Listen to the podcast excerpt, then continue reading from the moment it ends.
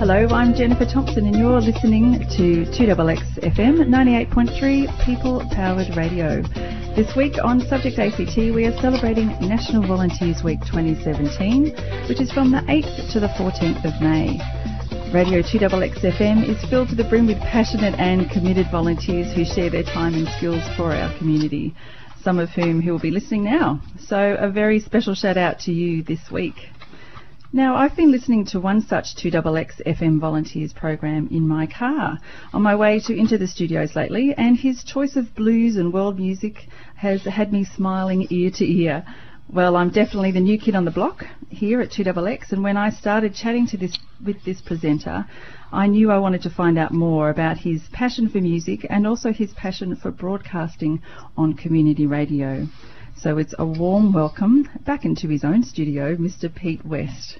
Good morning, Pete. Good morning, Jennifer. Thank you for agreeing to stay back um, and coming in this morning, uh, braving the cold and traffic.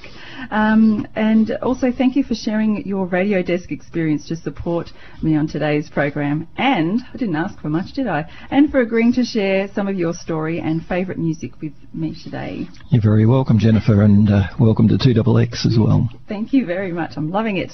Good. Um, so let's start off by talking about your favourite music. How would you describe the kind of music you like to play on radio? Mm, broad subject. I started, I guess, noticing music when the Rolling Stones first um, broke on on the on the commercial music scene in Sydney. Um, it led me on to uh, listen to some of the West Coast rhythm and blues groups like Canned Heat, the early Canned Heat, and the Paul Butterfield Blues Band, and uh, some of the Chicago musicians as well. And uh, I ended up in a suburban blues band in Sydney uh, for four or five years. Um, called variously Epping Station or the Sweetback Blues Band. Uh, then I got married and moved to the Blue Mountains, where there was a very vibrant live music scene and uh, plenty of opportunity up there. And I had my, uh, if you like, introduction to folk music. Um, I didn't realise what folk music specifically was. Uh, um, generically, until I came to Canberra, but um, certainly uh, and, and, and coming to Canberra was nice too because there was when I came here in the 80s there were so many venues with live music around this city and particularly with uh, open mic walk up music nights. They were all over the place, and yeah. uh, plenty of um, venues that had a large proportion of blues or rhythm and blues music on their Fantastic. their so bills. I um. You, you, so blues is obviously blues was the thing. Uh, the Rolling Stones' second single, I think it was, to be released in Australia was called "Not Fade Away," and uh, um, that would have been I was about 16, 15, something like that, and my uh, next door neighbours um, boy and I were in the back veranda listening to the radio, and this came on the, the wireless, and I said to my dad, "What's that instrument there?" And he said, "It's a guitar." And I said, "No, no, no the other one." And he said, "That's a mouth organ." And um, Drew and I went up the next day to the barber shop uh, in Broadway in Strathfield and uh, bought ourselves a harmonica each. It was um, Albert's Kookaburra brand harmonica. I think they were about two and sixpence. And we taught ourselves to play like um, like the Rolling Stones style up in the treehouse. And up until that point, was was music a part of your household? No, my folks were not very musical, but my grandmother was a good singer mm. and had won prizes as a singer, and she also had written quite a large number of songs, some of which were published. Do you remember how that felt when you when you heard that song? That was obviously for you to remember that particular song at that particular time in your life. Can you remember what that felt like when you when you heard that song, and what was it about that song? The sound of the song, the way it was produced, and the mix of instrumentation certainly uh, struck a chord, no pun intended, mm-hmm. with me. It and it transported me to. Um, yes, it's, it stirred up emotions that I'd never had uh, I'd never felt when listening to other music. Um, I came to Strathfield in Sydney from Young in um, southwest New South Wales, southern New South Wales, and uh, your typical fare there was uh, a lot of cowboy music and uh, songs like uh, "How Much Is That Doggy in the Window" by Doris Day and that sort of thing. Now, you mentioned um, uh, obviously the Rolling Stones, but you also uh, r- were able to rattle off a number of other musicians and bands. Oh yes. And um, now I need educating, Pete.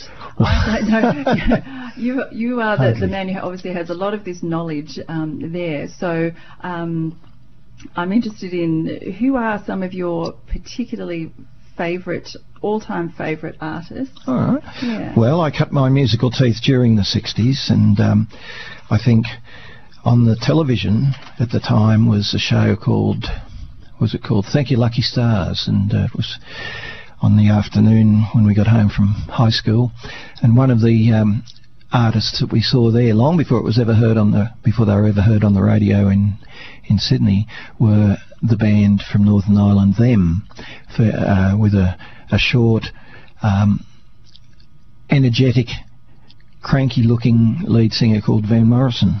And uh, he went on to great things but they had uh, some wonderful recordings early in their career uh, considering the, the considering the technology they had at their disposal at the time, um, some of their um, early recordings stand the test of time really well. They they sound fresh and uh, and really well recorded. In fact, if you listen to a song that was a big hit for Van Morrison and them called "Baby Please Don't Go" in 1967, I think, or six.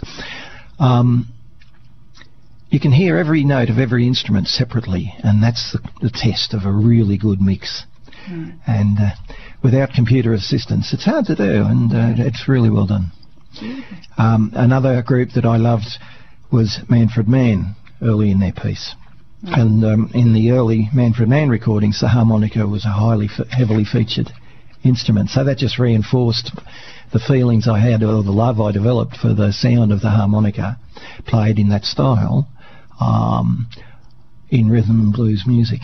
The lead singer of um, Manfred Mann was a guy called Paul Jones, and he was a jolly good uh, harmonica player as well.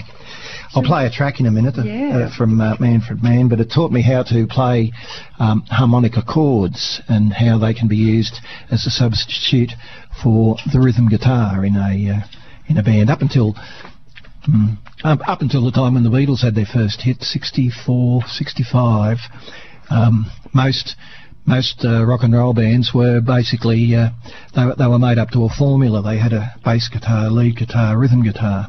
Now, apart from that, they might have a singer and they might have a somebody to play a break on saxophone, and that was it. And a drummer, of course. So there's your four piece. And uh, the um, use of the harmonica as a substitute um, rhythm guitar was what I noticed first about the uh, recordings that had um, harmonica, which I later learnt was called chord vamping. Um, but we also realised when we listened to some of the uh, North American blues, particularly uh, blues played by Negro artists from the Deep South, that uh, they would use their harmonica as a substitute voice. And um, somewhere along the line, I read that musicologists have uh, have have have decided that the harmonica in the hands of a good player is the instrument that most closely can get the um, the intonation and the mood of the human voice. And the harmonica, um, again, I I need educating about this, but I understand there's, um, you know, some people you can look at one harmonica and think, oh, well, that's that's a harmonica, and there's there's one there's one type of harmonica, but obviously there are um, many more um. So. Uh, after this break, we might ask you a bit more about that harmonica, Sure, harmonica yes. and, uh, and your harmonica playing, perhaps. Perhaps. How about for now? We listen to um, one of a track from Manfred Mann, the singles album. It's called. I'm looking at the CD that Pete's brought in. It's got uh, uh, five um, very groovy-looking young men in their sharp su- uh, sharp suits. Yes. Um, and uh, which track have you, have you chosen off that album? Uh, the track is called Five Four Three Two One, and it's an original by the band, and it features um, Manfred Mann, the fellow with the beard, Right. playing keyboards, and uh, Paul Jones on the lead vocal. Why did you choose this track? because it's uh, possibly the best example from the period that I can remember of chordal vamping on the harmonica. That is, using the harmonica to um, take the place of a rhythm guitar in a traditional band lineup. Let's hear it. Okay.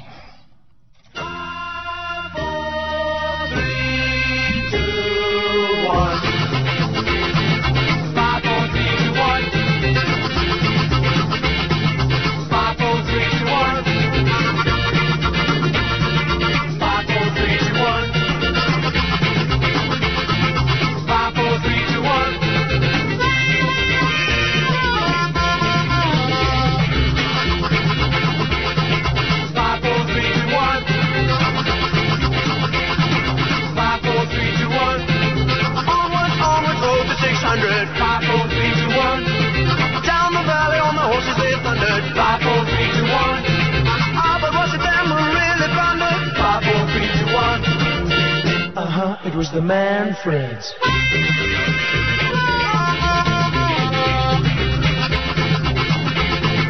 Five, four, three, two, one.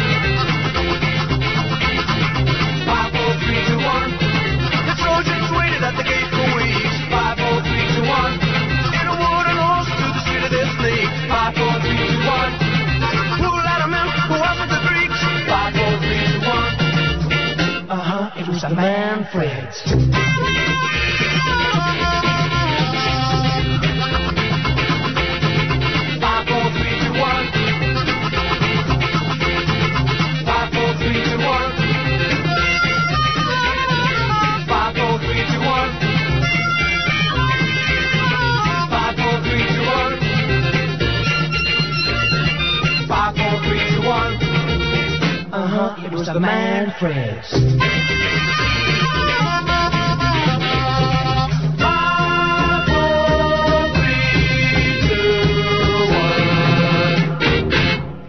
track was great that you chose, and you were saying while we were listening to it that that's um, you know we could hear the vibrato, we could hear all those um, like you were saying the connections with the human voice um, there.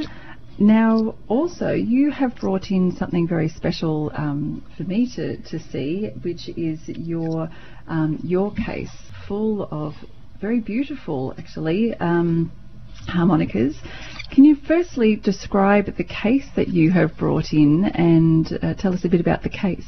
The case is an old mason's case, and a friend of mine, a dear friend of mine, purchased that for me and put a plate on the top, which has been engraved by a uh, jeweller. Uh, shows a harmonica, and um, it's the perfect size. It's the per- perfect depth to hold harmonicas, both of the diatonic style and the chromatic. Uh, they fit in there very neatly. I've uh, applied a piece of foam rubber across the bottom and a piece of velvet cloth over the foam rubber to hold them in place. It's a it's a beautiful object in It's it in perfect itself. thing, yes. Um, I might try and uh, we might try and take some photos and share them on, on Facebook so people can see uh, what we're what we're talking about. Okay. Um, now tell us a bit about the objects inside the case, the harmonicas. About how many have you got in there? Well, I think I've got about 17 in there. Yeah.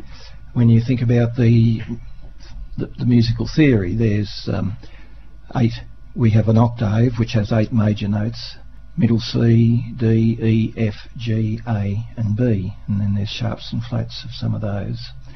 Then there's um, uh, harmonicas which are tuned in all of those keys, but can be in the minor or the major note arrangement. So you can end up with an awful lot of harmonicas. You can also have um, these that um, are bass, start at a very low note in the scale, or start closer to middle C. So uh, you can, if you get, if you're an enthusiast, you can have uh, quite a lot, like 50 odd harmonicas to cover the field. And you showed me um, there was one that had almost like a, a large, it was a, a beautiful harmonica with a silver, almost like a big. Oh, uh, yes. That's a chromatic harmonica. Yep. And it has a slide in it operated Mm. by a key at one end, which when you're playing you can depress or release using your thumb. And it's a different instrument from these. These little harmonicas are called diatonic harmonicas. They're pre-tuned so that wherever you blow several holes together or suck air through several holes together, you are able to get a chord. That is, the notes are in harmony as we recognise harmony um, in the West. And on the chromatic harmonica, that's not the case. It's just like uh, pushing a bunch of notes together on the piano at random. You're not going to get a chord, you'll get a discord. And they uh, are much more suitable for playing jazz music because of the various uh, musical effects that you can get from them. Very different from the pre-tuned diatonic harmonicas. The diatonic harmonicas, though, are better for blues and, uh, dare I say country and western, um, and rock and roll, I suppose, because um, you can bend the notes. When you learn to bend the notes, you can get um, all the increments of music that a fiddler can get by sliding up and down a string. Right. Oh wow. Okay. Yeah. So you can do that. That's that's very tricky, I think. That's part of why the sound that you can get on a small harmonica uh, can so closely repre- uh, resemble um, or emulate the sound of the voice, the human voice singing. You're listening to 2XXFM 98.3. The program is Subject ACT, Canberra's local current affairs program where we explore issues from a curious and informed perspective. Today we're celebrating National Volunteers Week, and our guest is one of Radio 2XXFM's volunteer programmers, Mr. Pete West. Now, Pete, you've brought in these lovely harmonicas. Are we able to convince you to play us a little something? He says yes. He's grabbing one out of out of his case So right first now. of all, the um, the diatonic harmonica, the pre-tuned harmonica, which is the type that the Beatles used, and uh, Van Morrison and all of those guys, Manfred Mann band. And uh, do you want me to play a little tune? I'd love you to play a little tune. Yes, Okay. please. Well, I'll, I'll play in the non-blues style first. Mary Had a Little Lamb.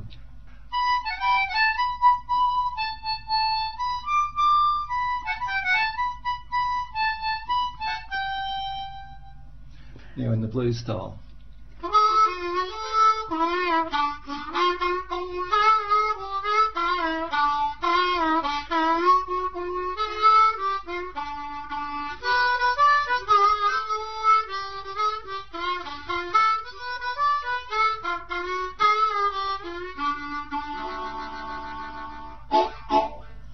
Hard to believe that is from the the same instrument, isn't it? Yes.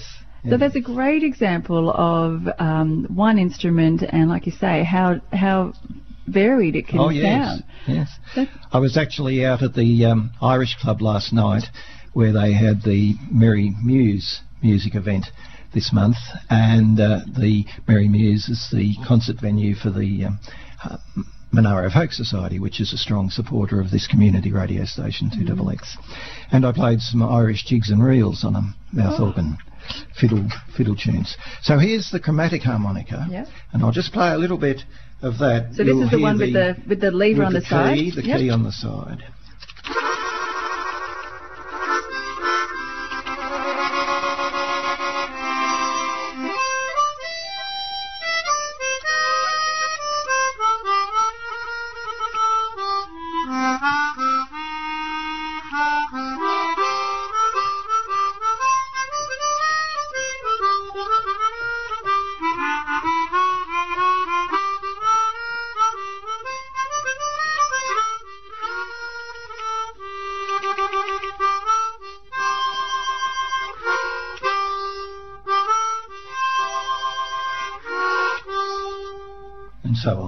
That's beautiful. Thank you so Very much fun. for bringing that in. And again, I'm going to take a photo of that beautiful instrument um, and and share them uh, with everyone. You can find them on our Facebook page later today.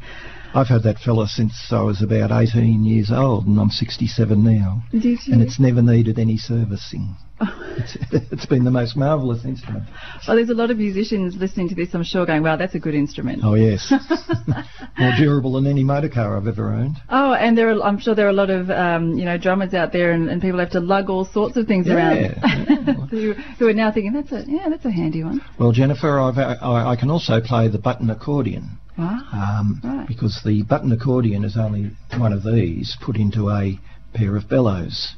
So instead of blowing, you work the work the bellows. And I have a button accordion made by a German company at home, which still works perfectly well, and it was made in 1891.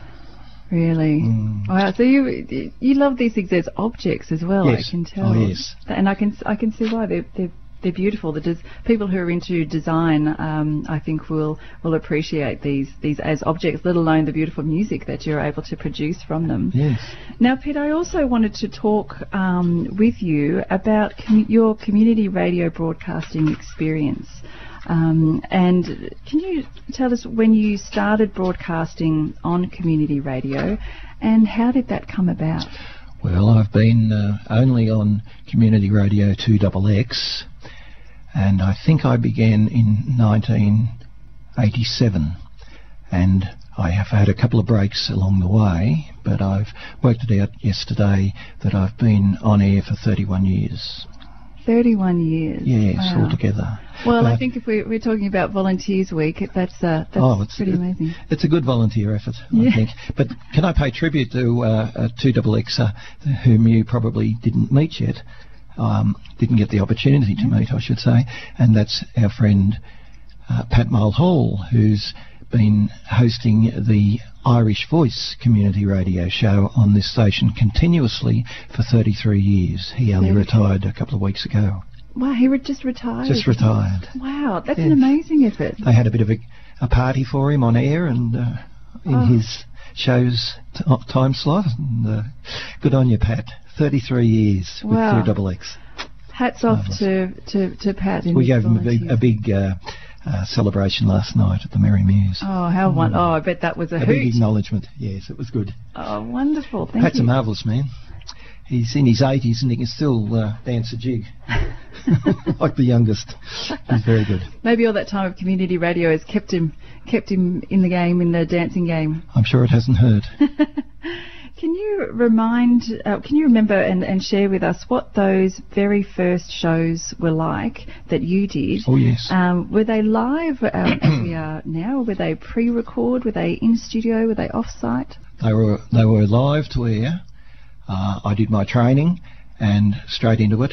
And the program that I start, started with at 2XX was called Country Cooking for the Folk. Country cooking for the folk. Yes, and it was a mixture of country and folk music. But me being me, I slipped quite a lot of blues in. Uh, initially to the um, frowns of some of the managers here, but uh, yeah, it, it eventually it became accepted when uh, people realised that uh, blues music is just another form of folk music. When you think about it. Um, anyway, yes, folk mu- uh, country cooking for the folk was all about um, what you can do with weeds, how you can make your own soaps, uh, that sort of thing. Good living in an urban environment, good uh, environment friendly uh, living. Can you remember your very first show? Only vaguely. Mm-hmm. I was pretty nervous. If you can only vaguely remember, it wasn't the most terrifying experience. Oh no, it wasn't that. it was quite good because I had a very uh, supportive trainer who came in and sat in with me for the first two programs I put on air, and she kept saying, "Just, just uh, forget there's anyone out there in the world. Just talk to me because Yeah. they'll all hear the same thing I'm hearing. So just talk to me." Lovely. And that made it easy to slide into the role.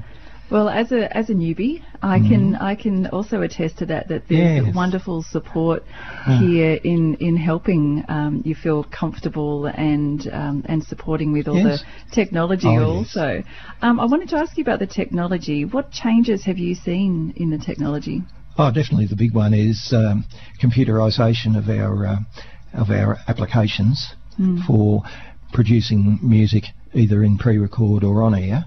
The other big change, of course, is the um, the CDs. When I started, there were two cassette players and two vinyl record players. That was it. And what does volunteer radio broadcasting bring to your life? Oh, I've I've enjoyed it uh, from two points, two viewpoints. One, I believe it's great that it gives people like me who have a special interest in a, a genre of music that's not necessarily mainstream to get that music aired and out into the public gaze. Um, the other is uh, I think community radio provides people in our community a voice to express their viewpoints, which otherwise they couldn't get expressed in a public way. Um, people who have views about current affairs and political events uh, where those views wouldn't get aired on commercial TV or radio for fear of uh, offending sponsors. And uh, that's the great value of uh, 2XX, I think, giving the people a voice. There really does seem to be um, a, a, link uh, with community radio, which can be just a, you know can be just about playing your favourite music if that's what you want to. But there seems to be a really strong link with activism. I can't speak for others necessarily, but I can say that my own experience. I, I, I worked in the defence side of the Commonwealth Public Service and um, for a long time, and one experience uh, set me on the road to activism, uh, connected with the Vietnam War. And when I came to Canberra and I found this wonderful uh, public radio here, this community radio, uh, it seemed to me uh, an ideal way for me, when the opportunity arose, to pass my views onto the community at large um, as an activist. Mm-hmm. A small A activist, but nonetheless an activist. I've never chained myself to a gate, but uh, or lay down in front of a bulldozer. But uh, I think when um, things warrant criticism, the criticism should be able to be expressed. That's um, one of the notions underpinning our, our democratic systems is the right of free expression. Anyway, um, we don't have time to go there, I don't think, Jennifer. But we, all I'll say is that I've done a lot of volunteering, both in the Folk Music Society in Canberra, yep. and as I, when I was secretary for, the, for that, I engineered some uh, close ties between 2XX and uh, that organisation. And I, have also served 2XX as secretary a couple of times. And I was in the band called the Settlers, which um, were led by an Irishman called Ulick O'Boyle. And uh, Ulick is credited with having put on air in, on this radio station the last live radio play broadcast in eastern Australia. And it was about the Snowy Mountains scheme. It was called My Snowy Mountains Home. Well, we obviously mm. there's obviously so much more to be explored with 2XX volunteering history in this. I've thoroughly enjoyed week. volunteering with 2XX over the years, and I hope you will too. Oh, I'm sure. I think I'm hooked. you are listening to 2XX FM 98.3 People Powered Radio. The subject, the program rather, is Subject ACT. I'm Jennifer Thompson. Should we go out with a track? It's um, called Drifting by the Ulick O'Boyle and the Settlers. Thank you very much, Jennifer, for, for the opportunity to talk with you on air. It's been an absolute pleasure. Thank you, Pete. Tried to please him, now I'm drifting away. Got me sinking in your quicksand of lies, and your mind is a deadly device. My decision, it ain't no surprise.